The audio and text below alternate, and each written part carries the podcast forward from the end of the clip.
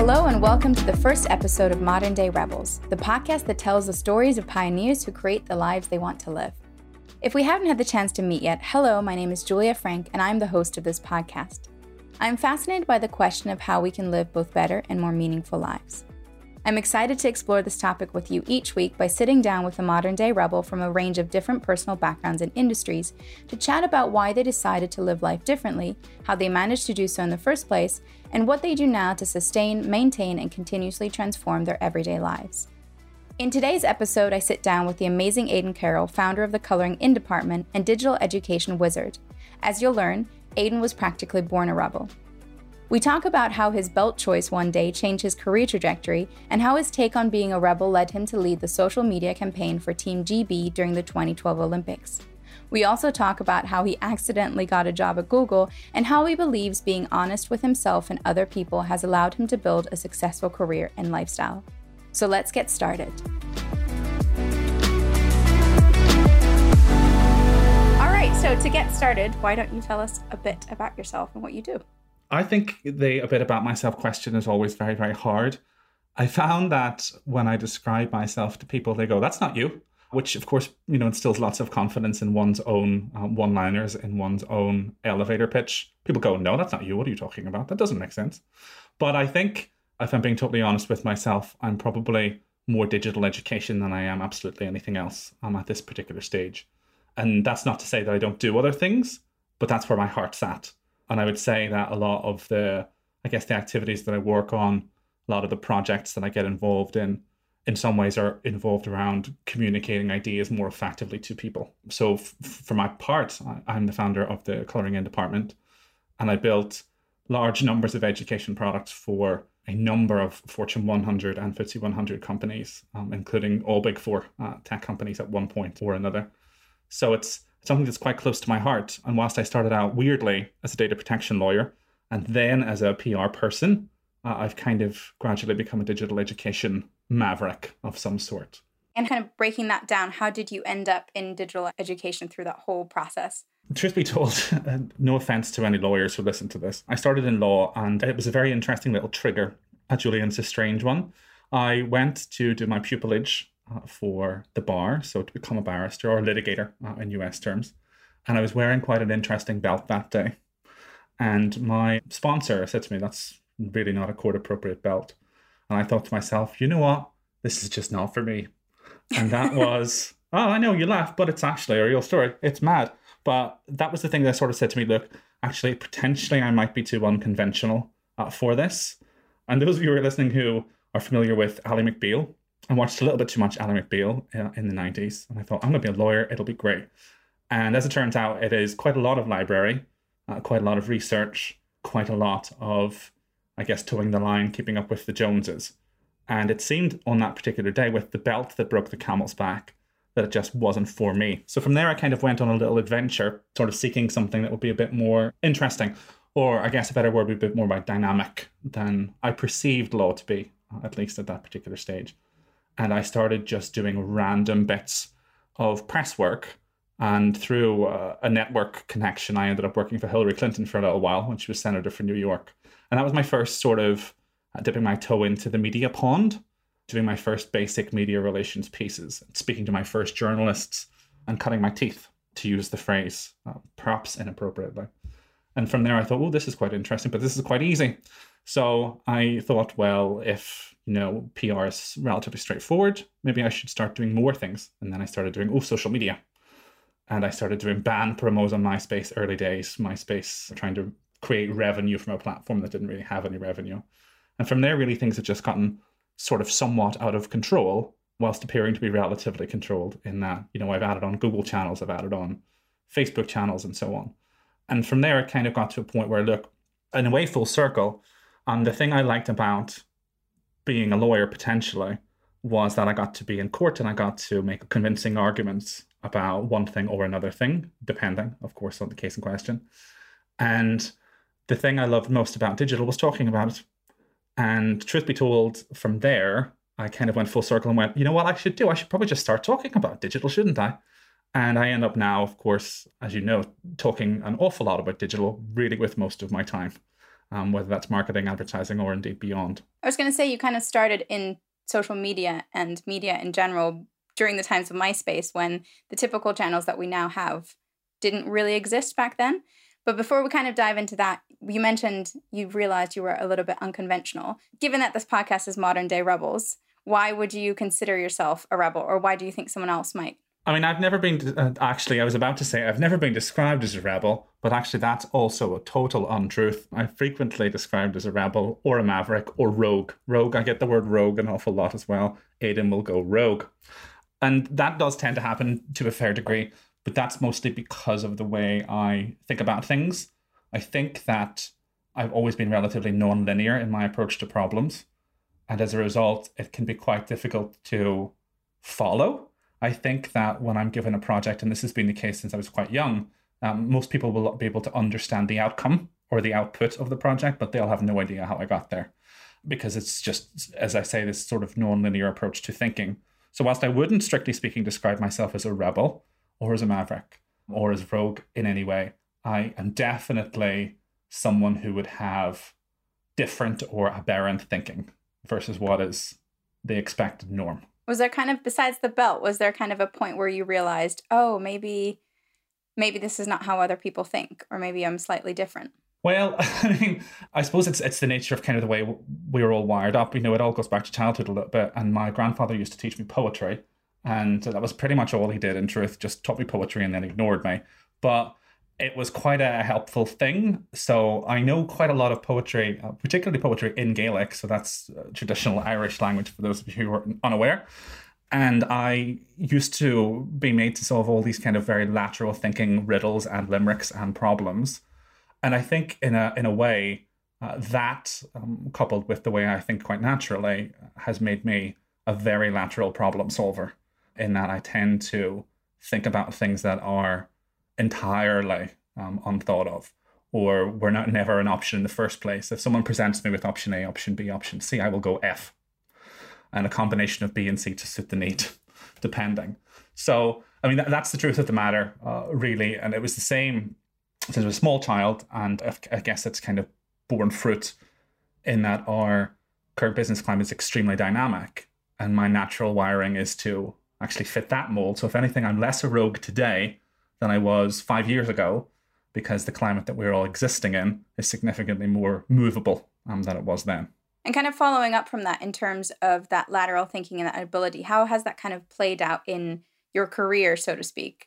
Because you mentioned you kind of started off in media and kind of did bits and bobs there, but kind of getting to the point that you are now, you've you've had something to do with the Olympics. I'm not sure if you kind of want to dive into into that, which I thought was a really interesting approach of of running a media campaign. Yeah, I mean, uh, I'll tell you the full story because why? I'm, I'm conscious that it's a the first episode of your what will be an amazing podcast saga, and equally a true story. So I was um quite young, and I was looking for some clients. I needed a high profile case study. I picked that up from my PR days. journalists always want something really juicy to sink their teeth into, or at least to uh, to use that creates the perception they've done their due diligence or their research. This is, of course, at the point when a lot of journalists are losing their jobs and or becoming PRs. So I thought to myself, I need a case study client. And at this particular time, Olympic fever had gripped London, where I'm based. So this would have been around, I guess, 2011 at this particular stage. And uh, what I did in essence was I uh, needed to get close to the director of communications for the British Olympic Association. And the best way to do that was to masquerade as something that I was not. So essentially, I masqueraded as a member of support staff. I'll not tell you uh, what sort of support staff, but in essence, that allowed me to sell uh, services to him uh, for a social media and digital role, uh, particularly for Team GB. So that's the London Olympics, um, the team, not the organizing committee, over the course of 2012, which did in fact work out quite well. I did get my case study, and there are many myriad insane stories uh, from that particular period in time that I guess further evidence doing things somewhat unconventionally in potentially what should have been a very conventional environment. Because you essentially ran the 2012 Olympics for Team GB. Yes, that's right, the the social media end of things, and that kind of meant being.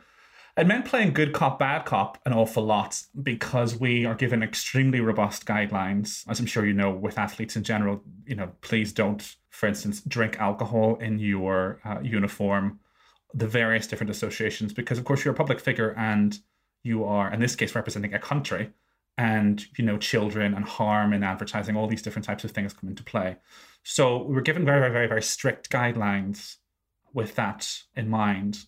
In essence, instead of tracking the brand all the time, we had to track each of the individual athletes and their individual social media footprint and their individual engagements and interactions across the social space. At that point, it was predominantly Facebook, Twitter, Google Plus, believe it or not, to make sure that they were behaving themselves. Most of the time, they weren't behaving themselves. Uh, so you kind of had to bad cop them a little bit. Quite a few very famous athletes have had words with me, or at least I've had words with them and it was very interesting, kind of telling off someone who was on TV that day, for, who was just won like three gold medals, I think, in total at that stage. Please don't drink whiskey on a rooftop in your Team GB uniform. And there were quite a few of those conversations, as well as, you know, nationals of other countries taking offense at referees' rulings and starting to harass the Olympic team here in the UK, as well as a few other crises. We had a couple of death threats that we had to mop up to. Erstwhile, kind of, we were all scrambling um, because at that stage you had to really be on social media 24 7. The tooling was really very much in its infancy, and I mean, really in its infancy. And there had to be this perception that you were always on, particularly because it was a worldwide event. And in doing so, kind of, we were sleeping in shifts, which kind of created its own complexities, I guess, when managing something that is running real time. So kind of walk me through that. You're you're quite young at this stage. All of a sudden you've won this pitch that typically kind of bigger agencies or potentially more established agencies would have won.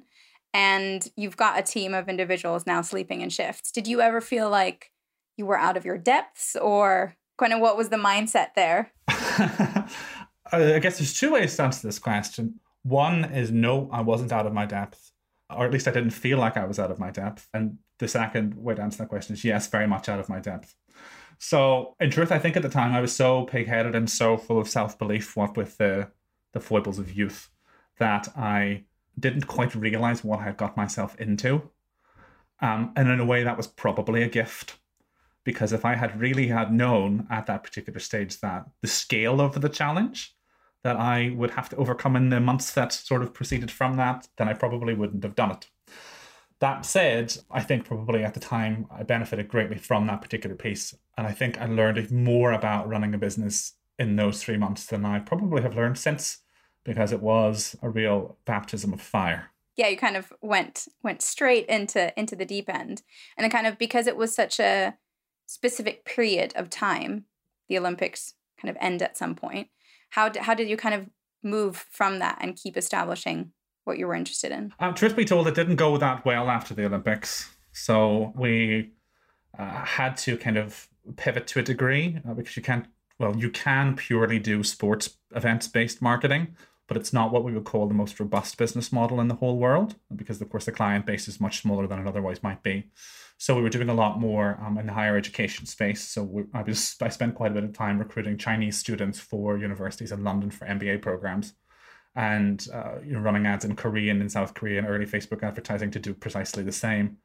And really, the budgets became a bit shaky in that particular department. And with higher education in mind, less people essentially were going to university, and therefore there was less money, or there was a greater desire to in-house a lot of marketing services. At which point, of course, we started to struggle a little bit more financially, and the star shine started to, I guess, wear off um, that particular enterprise at that stage. When you started to realize that, how did you pivot or kind of move from there? Well, this was the trick, and I guess this is where um, I guess the rest of my life begins to a degree. The clients that we had still very much needed the services. As you know, there is um, an unbelievable appetite for MBAs, for instance, in particular, uh, that seems to really never go away. And the issue wasn't that the client university, in this particular case, the, the college in this case, they still needed those students. They still needed those leads. They still needed prospectuses downloaded. They still needed events to be attended. They still needed all of the handholding. They still needed all of the processes. They still needed all of the engagement, but they just couldn't afford it anymore. And what I thought to myself was, well, this is a lack of money, not a lack of need. What can I do? And it was a bit of a bolt out of the blue, in truth. I thought, well, you know, I like speaking about things. Maybe we can start building some education products And I started to build my, my I guess, were my early courses at that stage. Um, first one was around social media management, particularly. And it was about 25 hours long. And I still actually have a copy of it. It's it's real hilarious reading now in retrospect. And we essentially sold all of these courses to the client teams in order to keep the doors open on our then kind of burgeoning agency in order to keep, get the rest of the staff who had been so loyal to us over the course of the Olympics jobs and really just to kind of buy some more road, I guess, uh, for them. So was, I was quite transparent with everyone, you know, being as young as you are. I kind of said, look, everyone, things are not going well. This is what we're going to have to do. And at that point, of course, there was a, a, window of opportunity to get everyone into new roles. And the only one who didn't get a new role was me. So it was kind of quite early on in terms of online education, right? Because when we think of further education and online education, it seems like a lot there's a lot of courses out there now, but this is quite early on. How did you kind of establish that that is the way in which you wanted, or digital courses in which you wanted to start investing in and building these to kind of demonstrate that client need? Well, um, I mean, it, it, was it was very early. I think even if you think about the big course platforms of the day, who shall not be getting advertised for free on the wonderful podcast, they have maybe you know ninety five thousand courses or so now. At the time, they had about nine hundred and fifty. So it was, it was much easier to stand out. And whilst the courses were much, much, much, much lower quality then um, than they are now, um, we didn't really find it particularly hard I think actually to this day I get the odd little check uh, from PayPal every so often for a course that I, I think went live about maybe we're talking maybe eight to nine years ago at this particular stage. And it's it's quite nice, you know. I'll go and buy myself a bottle of wine. Thank you, past me. But it kind of spoke to something that I found quite natural. When I started building the course, I realized, of course, a lot of the mechanics that go into it are extremely heavy lifting things like audio, things like video were not as sophisticated as they are now, or were not as accessible as they are now. Um, so of course, you know, podcasts like the one that we're currently on, you know, were not really possible uh, unless you had um, a full setup. And I thought, well, actually, there's a real accessibility issue here. If everyone is saying that the world is changing all the time, there was a lot of conversations happening in the advertising industry on the whole, this was around the stage where everyone realized that media agencies were taking significant cuts of media spend. And I think that was the year really that a lot of agency directors stopped driving Ferraris because a lot of the time there was this kind of ask for transparency. And I thought to myself, well, in aid of transparency, in aid of accessibility, um, in aid of communication, wouldn't it be better if everyone just knew a little bit more? And that I guess has sort of set me on the journey that I'm on to this day, uh, if I'm being totally truthful. But it wasn't something that was strictly speaking planned. The the desire was there, the you know the theme was there, but I didn't sit down and go, "Hey, I'm going to go into online education. That's going to be my thing." I just wanted to fix what I perceived to be broken or perceived to be absent from what was then the marketing and advertising industry. And I think that whole trend around transparency is an interesting one to pick up because now more than ever, I feel like companies are really demanded to be more transparent. But I feel like just by the nature of how you are, you are very transparent, very truthful, very direct. And I would kind of like to dive into how that has helped you throughout your career. I mean, I think that it's not always helped me. Now, I would say that what you say is true. Uh, I'd say that I'm extremely direct and extremely transparent because I don't really see the point in secrecy. I don't think that strong partnerships are built on an element of, of being opaque. And I think once upon a time, quite a lot of our big media agencies, which is interestingly now happening to them, but from a platform perspective, our big media agencies were very untransparent with clients and a lot of where the money was going, uh, what the money was doing, wasn't necessarily represented in the reports. People were just getting a bill. These days, the platforms to some extent are doing the same thing to the media agencies. And boy, they really don't like being treated the same way. Um, because, of course, we, we, we know there are ongoing kind of disputes around you know, what is and what is not a click, what is and what is not a view across uh, big media, across big tech from Google and Facebook and beyond. And there's that kind of ongoing debate. And if I boil it down to that simple concept, look, this is this lack of transparency has actually caused a breakdown in relationships across the industry. That further encouraged me, I think, and encourages me to this day to be as transparent as possible.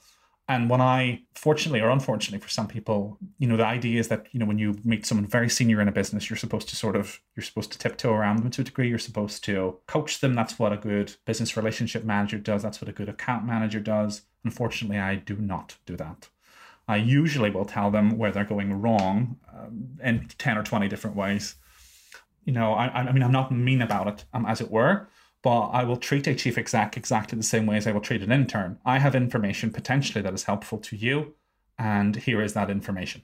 Now, uh, people can use it, people can adapt uh, their approach as a result of it, or they can ignore me. And that's also true in my kind of approach to education. I will I will tell you what you need to do. I will give you the best practice. I will tell you what that looks like, and you can do it or not do it. So in some ways, you know, people go like, well, it's really much about student outcomes and it's really much about what they do next. I'm like, yes, it is, but that's their problem. And truthfully, it is. If you, you know, if you do to the best of your ability, you arm people with the information or the experience or the wisdom of having had some, then it's it's down to people to do it. Uh, and as to whether they're transparent in return, uh, always remains to be seen. Because at times, of course, there are reasons that they wouldn't be things like proprietary business issues. So kind of taking us back, you found this trend and you you mentioned you didn't kind of sit down and were like, "Oh, I'm really going to go into digital education." But what was kind of the point where you're like, "Ah, aha, I've got something here and this is something I want to continue building on." Was there ever a point? I think I sort of surprised myself. I think the point was when I started building my first Google education product, which was the Squared program. And do you want to kind of tell us how you got there? Because you said you're the only one who didn't get a new job, but you kind of then did. I kind of then did, yes. So I had um, I had built a few online education products, and I had made a big scene of it, of course, as you do, uh, self promotion hashtag. And um, at that particular stage, no one was really doing a lot of online education. Um, Google had one education product, but it was very much in its infancy, and it wasn't particularly great to be honest, in its Google Analytics Academy at that stage.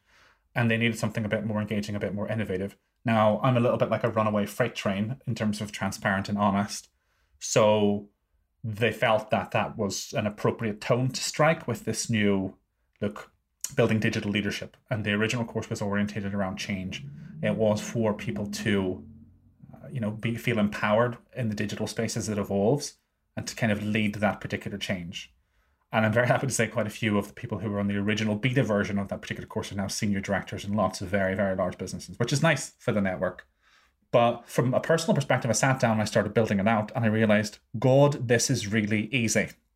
And I think that was the first time when I ever I found something most easy to the point of this is not work. It's not to say that you know running the agency didn't have its pleasures, and even for, for a while uh, being in law didn't have its pleasures. But I never really, really, really, really, really got excited about going to work before. I never wanted to work all of the hours under the sun because I never really felt invigorated by the output quite so much. And I think it was more that that slight, it's rather than a physical event, that sort of slight psychological shift was the bit that triggered, I guess, the cascade that is the rest of my career uh, to a degree but I, I would say that is our, our, our trigger point of just really enjoying it and wanting to to keep building on it and keep working at it. So you've essentially, as you put it in your own words before this conversation, you accidentally got a corporate job. You never really intended to get one in the first place. You've essentially set off doing your own thing, and then all of a sudden you find yourself really loving kind of the work and building something at Google. So then, kind of walk me through having built the online education system of Squared at Google and now how you kind of moved towards the coloring in department?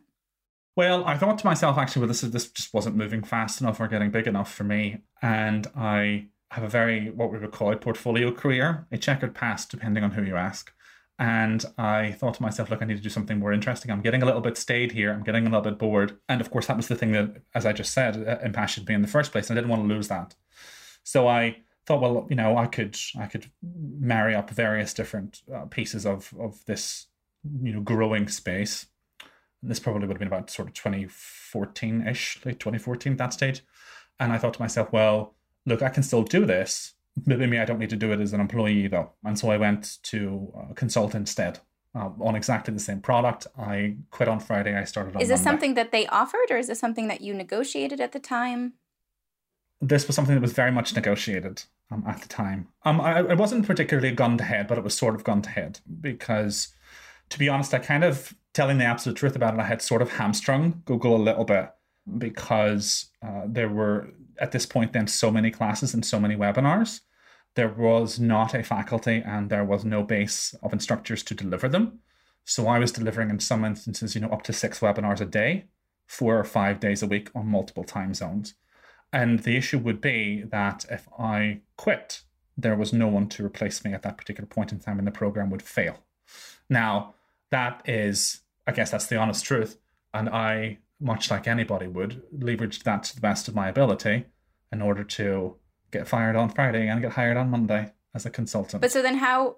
Why did um, you move to a cons- being a consultant, or what did being a consultant give you that being an employee didn't at the time?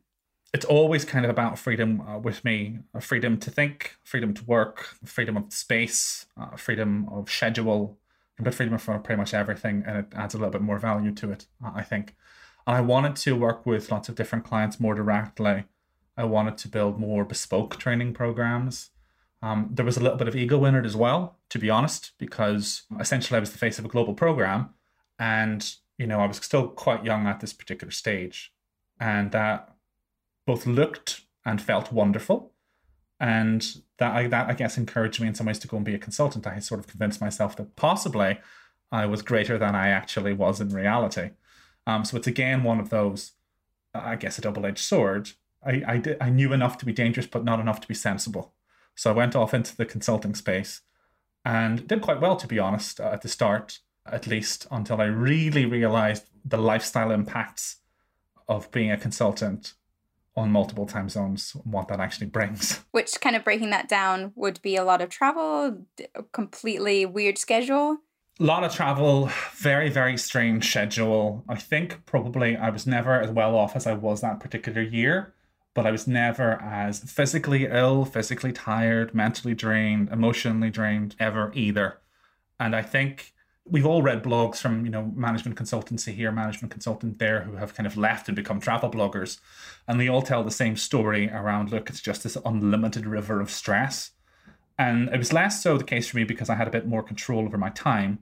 But fundamentally, when there are no parameters in which to operate, we tend to overdo it and I certainly didn't have the wisdom to not overdo it at that point. So I was traveling, I had too many clients, I could not delegate, I was terrible at asking for help.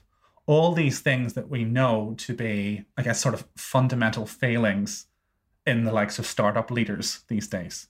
You know, often we find with startup leaders, you've got a more senior coach of sorts um, who is chair.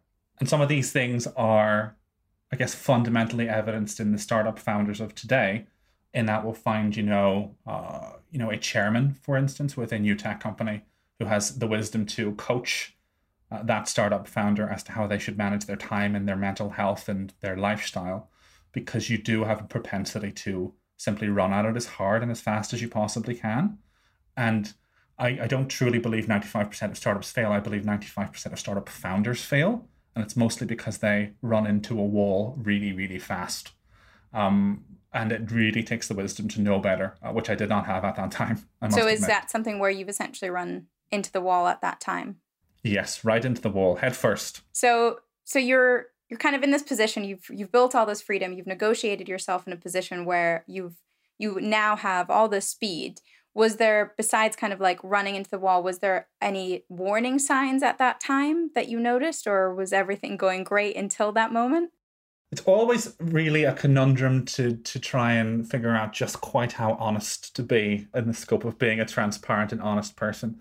But to be honest with you, um, what what happened to me is I got quite physically ill, and I used to describe my diet as Henry VIII. It was my Henry VIII diet, and the Henry VIII diet was basically lots of filet mignon and lots of red wine, and just really lots of all the the nice things, cheese, lots of the lovely things. And I actually ended up making myself quite physically unwell at that particular point. And it, it turns out one shouldn't have gout at age 26. That's a bit strange. But that, in truth, is what happened. It's kind of like, oh, I, I, I feel very heavy on my feet. I feel very tired. And actually, then I sort of went, oh, maybe this is this is not a this is not a great choice of lifestyle that I've kind of embarked upon. And someone had said to me, oh, I looked a little bit um a little bit bloated. And actually, that sent me on a journey of, as we all do, looking back at previous pictures of oneself in, in former iterations and previous lives, and four years ago and five years ago, and so on. And as it transpired, I had gained about maybe 40 kilos, which is quite a lot of weight, about five stone or so, um, six stone or so. Um, and I thought to myself, oh, I think I've made some bad health choices. At that particular point, it wasn't the career necessarily that I thought was the, the bad choice. I think I was just, oh, you just need to watch what you're eating a little bit better. But actually, over time, it fundamentally uh, it became clear that well, actually, no, this is a whole this is a lifestyle package. You know, being this globe-trotting international consultant is a lifestyle package, and this lifestyle package, unfortunately, isn't really fit for human consumption. So then, when you mention that you think actually it's ninety-five percent of startup founders fail, you currently have a, a startup and are still very successful in the work that you do, but in terms of kind of the learnings, pulling out the learnings from that very first running running the the media campaigns for the Olympics as well as different approaches. What do you think some of the main changes are that you've made approaching approaching what you do now? I think to be honest, my my headline thing is always going to be this idea of being kind to yourself. Now, I know you've heard me say this about 500 times to anyone who will listen, but I genuinely think if you're being kind to yourself, you manage your own expectations a little bit better. And if old me years back were doing what current me is doing, probably everything would have fallen apart uh, already. Because to some degree, you're not just managing your time, you're not just managing your business, you're managing yourself. And you know, we talk an awful lot about look, hey, we need to manage down, you know, to our to our line. We need to manage up to our bosses or to our clients. And actually, a lot of the time we forget about when we have actually have to manage ourselves.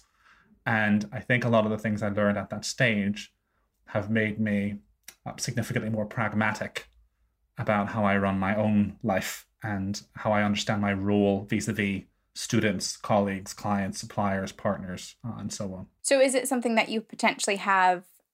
You're aware of these different roles and how to kind of sense check yourself within these roles, or are there some systems that you've put in place to kind of manage yourself? I wouldn't say I have a systemized process to managing myself, no. Well, it's it's true. You know, everyone loves a good process, uh, but unfortunately, I am not a process-driven person, strictly speaking. Uh, see earlier point about lateral thinking. I uh, tend to just need um, quite a lot of flexibility and quite a lot of space, and I think that probably those are probably the watchwords for me. Some days I will do five times the amount of work that any normal human should be able to do, and some days I will do none. And I have to be allowed the flexibility to do that. Um, work at 500% one day and 0% the next day. And it may not necessarily fit what one would describe as a regular work schedule. So I don't work within the hours of nine to five, and I don't support the you know four four hour work week approach. That's for me not really what it's about. That's essentially if you're trying to kind of you know work smarter and work very little, you're probably doing something you don't particularly like. Because why wouldn't you want to do it if you genuinely liked it? So for me, it's all about flexibility and about balance. In that I have to know, I have to have the ability to stop when I need to stop and start when I need to start without permission. And in terms of kind of having that more, I'd say it's getting more conventional or, or more common to have different approaches to working, but it's still slightly unconventional to kind of work in these ebbs and flows. When you're working with other individuals, kind of how do you communicate that or how do you find individuals to work with? I'm not going to lie, I'm very, very bad at prospecting in that I'm very bad at networking and going out and asking people for help and telling them what I do. I'm fundamentally flawed at it. And I know, you know, well, at least all the books suggest, you know, you're, you are the power of your network and the importance of having a network. What I found pretty early on, though, is if you're the person giving the speech, people want to talk to you. And instead of going to networking events and I guess, to a degree, shaking my coin bowl uh, for donations and trying to win clients and so forth. I would have volunteered myself to speak at your event instead, and something that I quite enjoy anyway, so it's not really an imposition. And then, to be honest with you, I'd just go and stand in a corner. And more often than not, if I have done a good job, you'll get three or four leads out of absolutely any talk that you do at all whatsoever, and it could be about anything. But that, for me, was my way of managing I guess, growing a network, building business, finding partners. And in a, in a strange way, I kind of said to the world in the form of kind of doing a lot of events and a lot of speeches, this is what i I'm all about. I'm super honest, I'm super transparent, and this is what this looks like. Here's what I know, here's how I help, here's how you can help yourself. Um, and in doing so, I attracted the right kinds of partners uh, rather than seeking them out, if that makes sense. But I, I sort of acknowledge look, I don't like wandering around a room full of strangers, elevator pitching myself over and over and over again and talking about the weather. Not my thing. This is why I don't work in sales, everybody. And I thought, well, what can I do instead? I still need to build relationships. I still need to grow my business. I still need to build a profile. Um, I still need to get out there and do that. And I thought to myself, well, how else could I do that in a way that wouldn't cause me a great deal of upset or a great deal of unhappiness? And quite simply, that was get to talking and start talking at bigger and bigger and bigger and bigger and bigger and bigger and bigger and bigger and bigger events. And now, uh, at this particular point, every piece of work that I do now is really referral based or existing clients. I don't um, do any business development, strictly speaking. So, kind of overall, right? You've always kind of been this this free agent.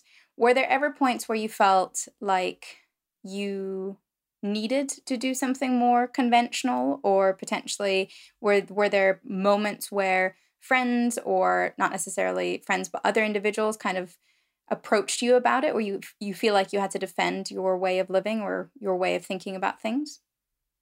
I mean every day. But i think that's it's not really about second guessing myself uh, i would say. It's about having the wisdom to identify when you are wrong or when is the right time to change. Um, and i think for me you know there may or may not be a right time to do another job or to do another thing or to take another project on and people have tried to convince me in the past that uh, my approach to life uh, is incorrect. You know, your parents, for instance, will always be someone who will try and convince you you must get a pension and you must invest and you must have a job job where you go to an office nine to five. And I'm kind of just like, oh, whatever. This is this is not for me. Um, to the point that my mother told everyone uh, within her friend circle that I worked for Facebook because she couldn't quite wrap her head around what I actually did. So she decided that it would be easier if I just worked for Facebook. So for a good 10 years, I worked at Facebook, having never worked at Facebook. But it, de- it depends, really. Even quite recently, I, I made a new friend. I was recently trapped in Nepal for reasons that may or may not be may or may not be clear uh, based on the date of this recording. And I um, met a very senior person from one of the big tech companies, and they essentially convinced me that I ought to go and make a bigger impact spent a good three days essentially wearing me down on this particular piece.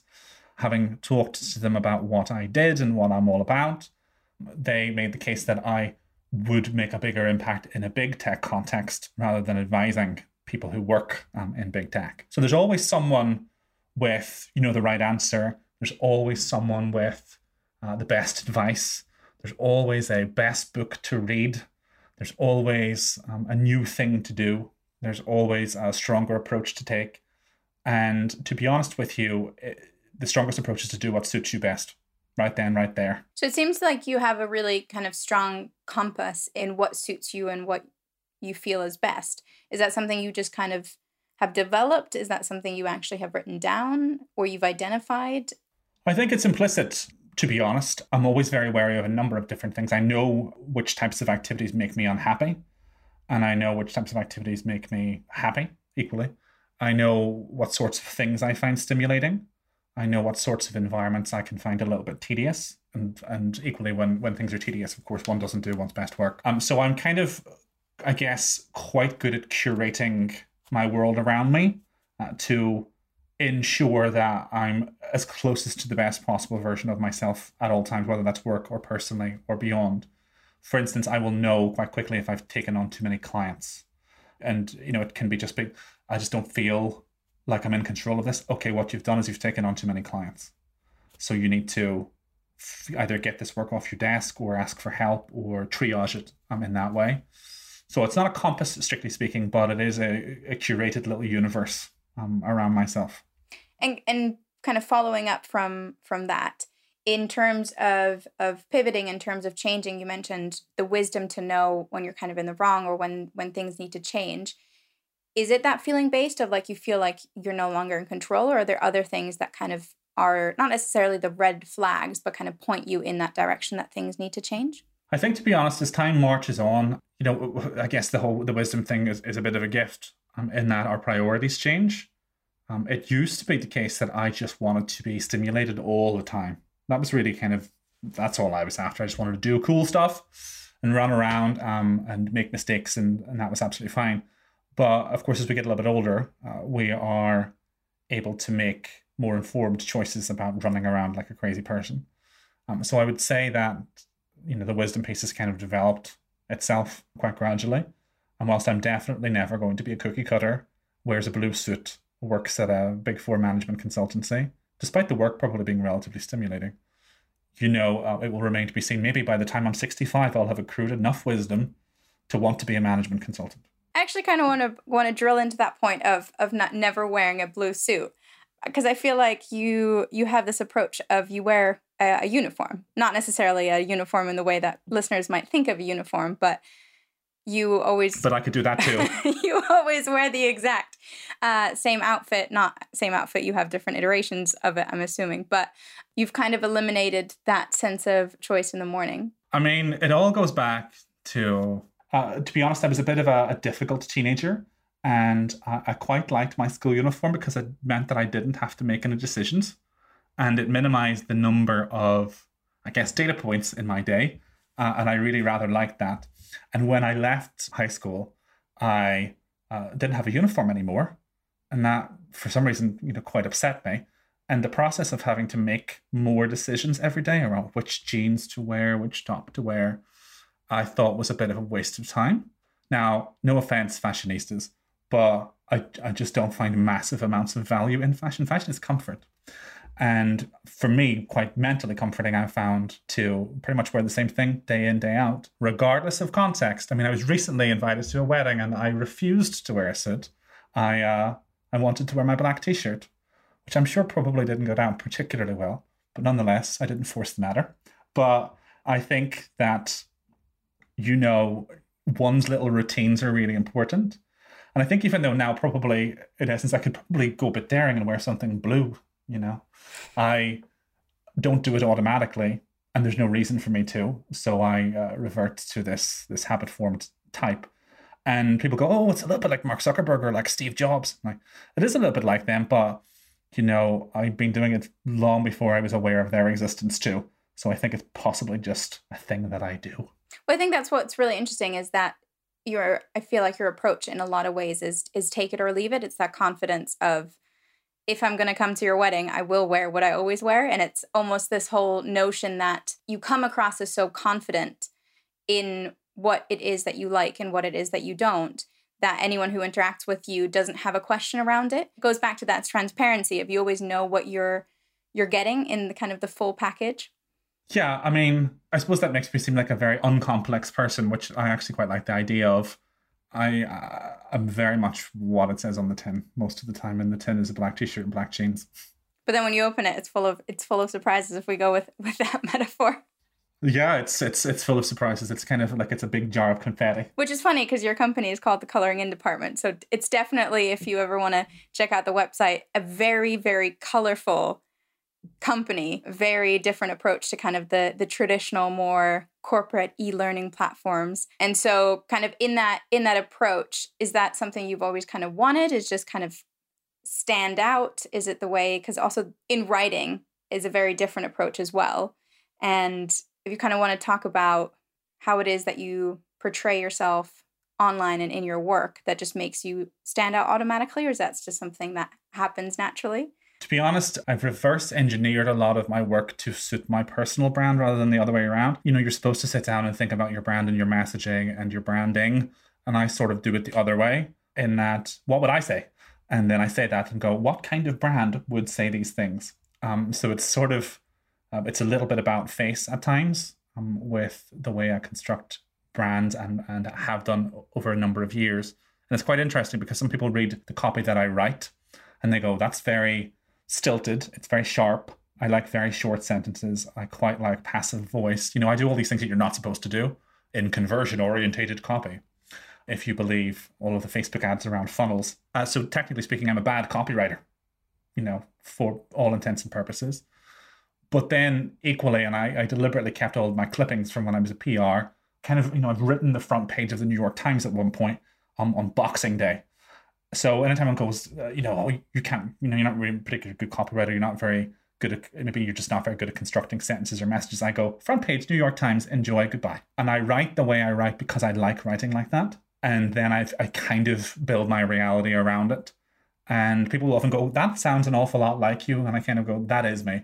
I recently sent, oh, screw it, I sent you a, a link and you were like, this sounds a bit like you. I'm like, it's because it is me. Yeah, remember this. You sent me a, you sent me a, a very famous link. card game. Um, card game shall not get advertised here. It's not Cards Against Humanity, but it's just as good. And Julie goes, that sounds like you. Are you doing self promotion again? And um, without without any prompt or cue at all whatsoever, I feel like I might have accidentally developed a tone of voice, one that isn't necessarily endorsed by English professionals worldwide. But there we are.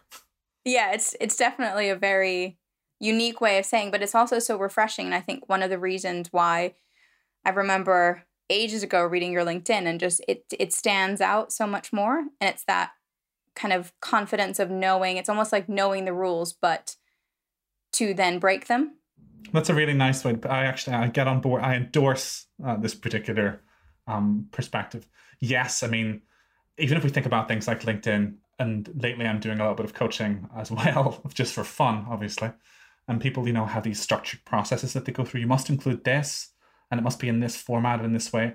And I'm a bit inclined to go, yes, I know that, but wouldn't it be more interesting if? And that's sort of the yardstick I hold to it. But wouldn't it be more interesting if? So I tend to say things like, I'm really good at XYZ function, but wouldn't it be even more interesting if I was terrible at it? Because this would happen. Haha. And I like to write things in opposition to some degree, and that's sort of the way my LinkedIn is written. But uh, I've had a, a, corporate client of mine very recently, uh, quite senior, say to me that my LinkedIn is written like the ravings of a madman. And I sort of said, Well, is it inaccurate? And he was kind of, No, not really. well, we're, we're all good. I mean, I'm not applying for a job at your bank. You were hiring me as a creative consultant. So we're all good. But it was just an observation that I do sometimes get. Um, some of my friends go, Your LinkedIn is a mess. And some of my friends go, Your LinkedIn is fascinating. Tell me more. You know, you can't win them all. You ever, not everyone's going to love you uh, at the end of the day. You've got to write for your audience. And my audience are a bit more discerning than your average blue suit. but I think that's what's what's really kind of interesting about your approach in general is, you know, there's all these quotes around you want to be polarizing to some extent um, because then the individuals who are going to want to work with you are going to be the ones that reach out to you. But also not only that is i feel like there's now the shift to websites and companies and services forgetting that they're human and writing these really kind of official copy and official wording and a lot of the ads whereas the ones that really break through are the ones that are that are quite human. Yes I mean, in, in, in more ways than one, I think about 10 years ago, we were all told we had to be human brands. Uh, and what that meant is that big telecoms companies took to social media and started speaking like teenagers, which of course created uh, a number of issues. Um, many of them have evolved from it now, but now now these days we talk about being brand, you know, brand transparent. There's about five years we talked about culture an awful lot. But culture, you know, should be communicated in, in your, how your website's set up and how your message is structured and how your marketing communicates and how your ads are built. And uh, in truth, now companies have got to a point where they are, I think, in essence, really starting to struggle with it because we're getting to the point where we are more honest, or should I say, the customer expectation is that we are as honest as we possibly could be. And I don't think a lot of brands are particularly comfortable with it. In some ways, our new wave of kind of digital disruptive brands, you know, that are in existence the last couple of years, they're better at it because they're built around their founder's voice uh, more often than not, that is the case. I've got a friend who owns a uh, mailing uh, flower startup essentially, and the whole brand is her voice, given given personality in a brand form. I have another friend who um, runs an insurance company, a startup insurance company, and again, the whole brand, it's his voice, and the brand is built around it. And so, by default, these newer brands, they're not beating the big brands; they're just more honest by default because they are in fact a human with a brand stuck on top, not um, humanity engineered um, into a very large corporate who's been around for 400 years. With that change that's happening, and and I guess not necessarily future proofing, but kind of looking looking forward from here on out, have you identified some trends? I mean, digital kind of social media and advertising are changing rapidly or maybe not as fast as they should but kind of moving moving forward how do you make sure that you kind of stay up to date not only on the technical side but also just on the kind of thought leadership piece of what it is that you would like to pursue next? Look to be honest julie i'm a little bit of a cheater um, when it comes to uh, staying appraised of the bleeding age. I a bit like my approach to events and doing talks so that i don't have to network i also volunteer to judge awards just so that i don't have to think and again, it's identifying one's weaknesses and playing to one's strengths. So I judge a lot of advertising awards pretty much on a yearly basis, and I do get to sit in yachts sometimes, and I do get to drink champagne, and it's wonderful. But sometimes it's a lot of work too. And what you get when you judge awards essentially is you get a case by case on what is possible within a particular platform or a particular tool or within a particular approach. So I'll give you an example for instance, recently I was judging B2B influencers for an influencer award from the advertising industry. And um, it was for a very, very large pharmaceutical company, and it was using TikTok and Snapchat, new ad formats, uh, for the purposes of communicating the effectiveness of meningitis vaccines. So, on paper, you know, not the most interesting stuff. But in going through that process, look, what have they done? What have they submitted here? They've said, look, this is what the problem is. This is how we have outlined our solution. This is the actual campaign. These were the actual outputs. Here, here's, uh, I guess, our, our outcomes um, in evidence. And I can go, that's really interesting that you've you've taken this approach around what could be quite um, a humdrum topic and used innovative platforms to deliver a message to an audience. In this case, this was Gen Z, excusing the terminology, that otherwise wouldn't be interested in your products or services. And if you keep doing that, whether you're judging awards or whether you're staying appraised of them, what you do is get an endless list of business cases um, as to how the newest, coolest aspects of some of the tools and platforms can be used. Truth be told, you know, some of the platforms, Google, for instance, speaking for, the, for them or on their part anyway, love a good case study. So if you are building an innovative campaign with, let's say, within the display and video ecosystem at Google, they're going to want to case study you.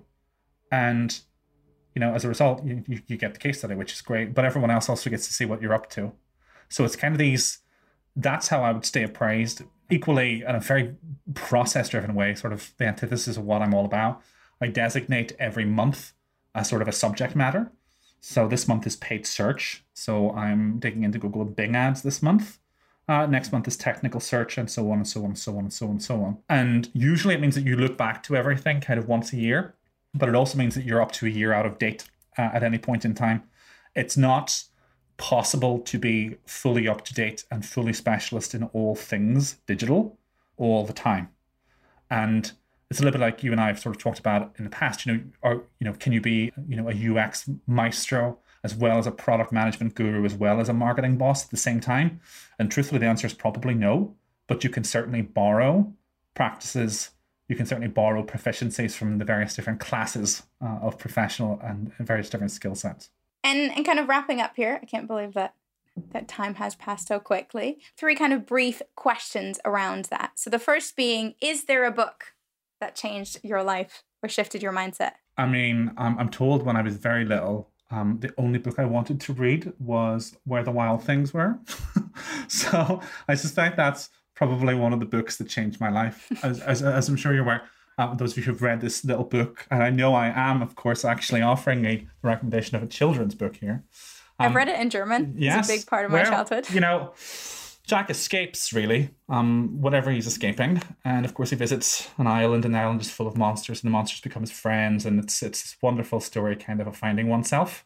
And I think probably, if I'm being totally honest, I'm supposed to say something really cerebral and really, you know, get it get it on Amazon now, and it'll really enhance your business skills. But truth be told, give yourself a break and read a children's book every so often, and it might change the way you think. Really like that. And and following up from that, what do you think your secret to success is? I think my secret to success, as you sort of mentioned already, I don't think I would describe myself as particularly successful. Hopefully, the future brings that or makes that true. But I would say probably being honest with myself and being honest with other people, I think um, is the key. I think that people default in, in business environments, particularly to being relatively disingenuous. And they would rather tell you a lie than a helpful truth. Um, and I would rather tell you a helpful truth than a lie. And I think that's probably the thing that's stood me in good stead with persons very senior all the time because they could they could trust what, what I that what I said to be true was to the best of my knowledge true, correct, and fair, uh, and not just what they wanted to hear, which is essentially what they were accustomed to. And lastly, what advice would you have liked to hear when you kind of started to to live life differently? Well, started to live life differently. That's a it's an interesting way to think about. It. I think probably for me, I probably wanted just to hear that it was all going to be okay. Because when I started, I guess, consulting, freelancing, etc., etc., etc., and this is true of actually of quite a few of my friends who have sort of similar uh, career trajectories to me. An old pal of mine used to be very senior at Shopify, very, very young. And she built her first website when she was, I think she was 14. And it's it's just back then, I guess, all of the things that we're doing now the the people are are you know oh it's really innovative it's really interesting. Those things were all brand new and they were all scary. They were all really really scary. And we all learned to code on myspace profiles and that kind of thing. And i think probably i would have liked to have heard that look it's actually going to be all right that you don't go and be a doctor or a lawyer or a banker or whatever it may be that you can in fact go on the path less traveled and you'll probably be you'll enjoy it more and you'll be all the better for it. It's a lovely way to finish it. If people want to find out more about you where can they where can they find your stuff? Well my stuff is everywhere. Um, i don't want to be your google but of course you can go to the coloringindepartment.com spelled us style so pretend you're in texas or you of course will find my wonderfully illustrative linkedin available on linkedin or indeed if you've got any questions you can reach out to me on twitter Amazing. Well, thank you so much for taking the time. Thanks, Julia. Thanks for having me. Thanks so much for listening to this episode, and I hope you enjoyed it as much as I did. In particular, Aidan's advice that the strongest approach is to do what suits you best right there, right then, has really resonated with me. If this conversation has helped you in any way or led to some insights, please share it with your friends, colleagues, and family. I would also be incredibly grateful if you could please write a review, as this helps me record more episodes and makes it easier for others to find this podcast. If you haven't done so already, please subscribe to Modern Day Rebels on Apple Podcasts, follow the podcast on Spotify, or listen in on your favorite podcast app. You can also follow at Modern Day Rebels on Instagram to stay up to date on each week's episode and receive some practical tips and tricks you can easily apply in your day to day. See you next week.